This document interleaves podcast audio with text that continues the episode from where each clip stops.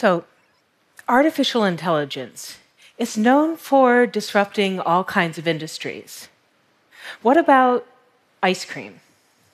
What kind of mind blowing new flavors could we generate with the power of an advanced artificial intelligence? So I teamed up with a group of coders from Kealing Middle School to find out the answer to this question. And they collected over 1,600 existing ice cream flavors, and together we fed them to a algorithm to see what it would generate. And here are some of the flavors that the AI came up with.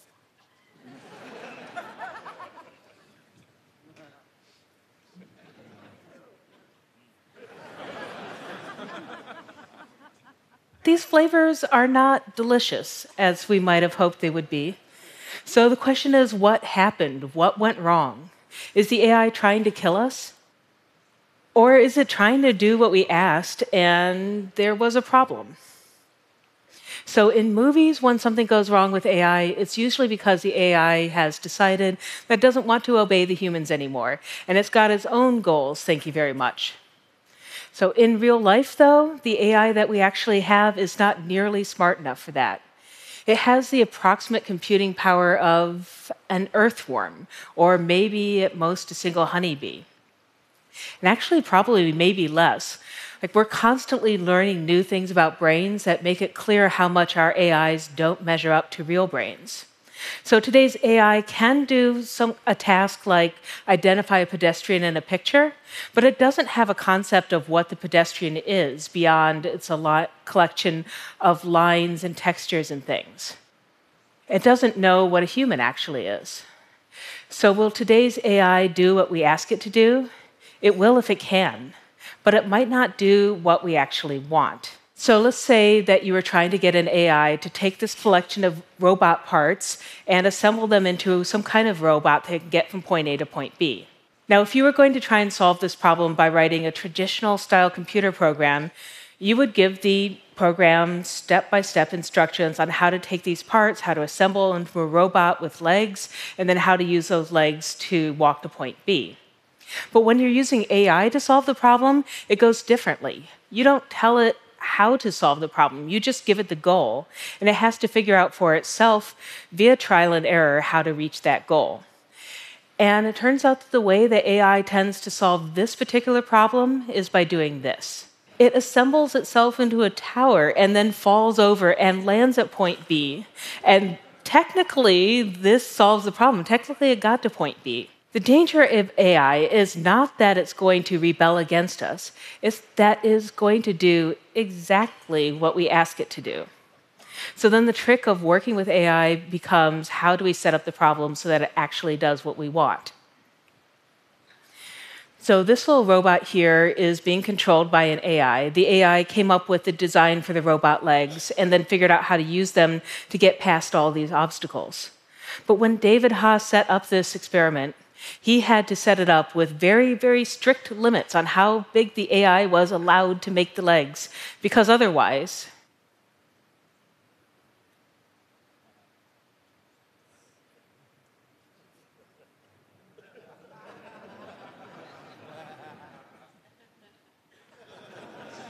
And technically, it got to the end of that obstacle course. So you can see how hard it is to get AI to do something as simple as just walk. So seeing the AI do this, you may say, okay, no fair. You can't just be a tall tower and fall over. You have to actually like use legs to walk. And it turns out that doesn't always work either. So this AI's job was to move fast. They didn't tell it that it had to run facing forward or that it couldn't use its arms. So this is uh, what you get when you train AI to move fast. Is you get things like somersaulting and silly walks. It's really common. So is twitching along the floor in a heap. So, in my opinion, you know what should have been a whole lot weirder is the Terminator robots.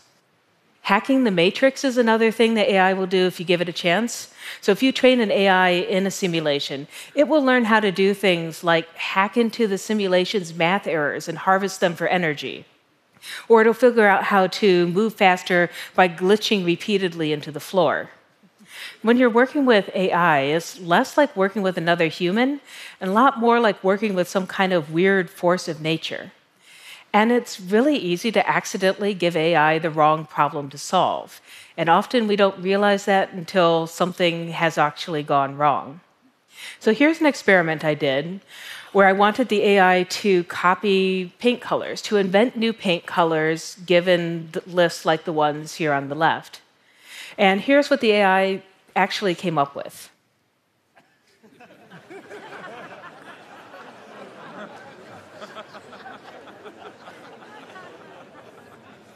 So technically, it did what I asked it to.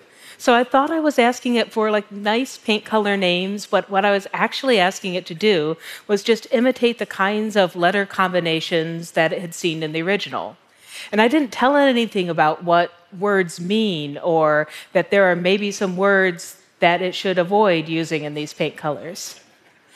So its entire world is the data that I gave it. Like with the ice cream flavors, it doesn't know about anything else. So it is through the data that we often accidentally tell AI to do the wrong thing. So this is a fish called a tench. And there was a group of researchers who trained an AI to identify this tench in pictures. But then when they asked it what part of the picture that it was actually using to identify the fish, here's what it highlighted. Yes, those are human fingers. Why would it be looking for human fingers if it's trying to identify a fish? Well, it turns out that the tench is a trophy fish. And so, in a lot of the pictures that the AI had seen of this fish during training, the fish looked like this. And it didn't know that the fingers aren't part of the fish. So, you see why it is so hard to design an AI that actually can understand what it's looking at. And this is why designing the image recognition in self driving cars is so hard, and why so many self driving car failures are because the AI got confused. I want to talk about an example from 2016.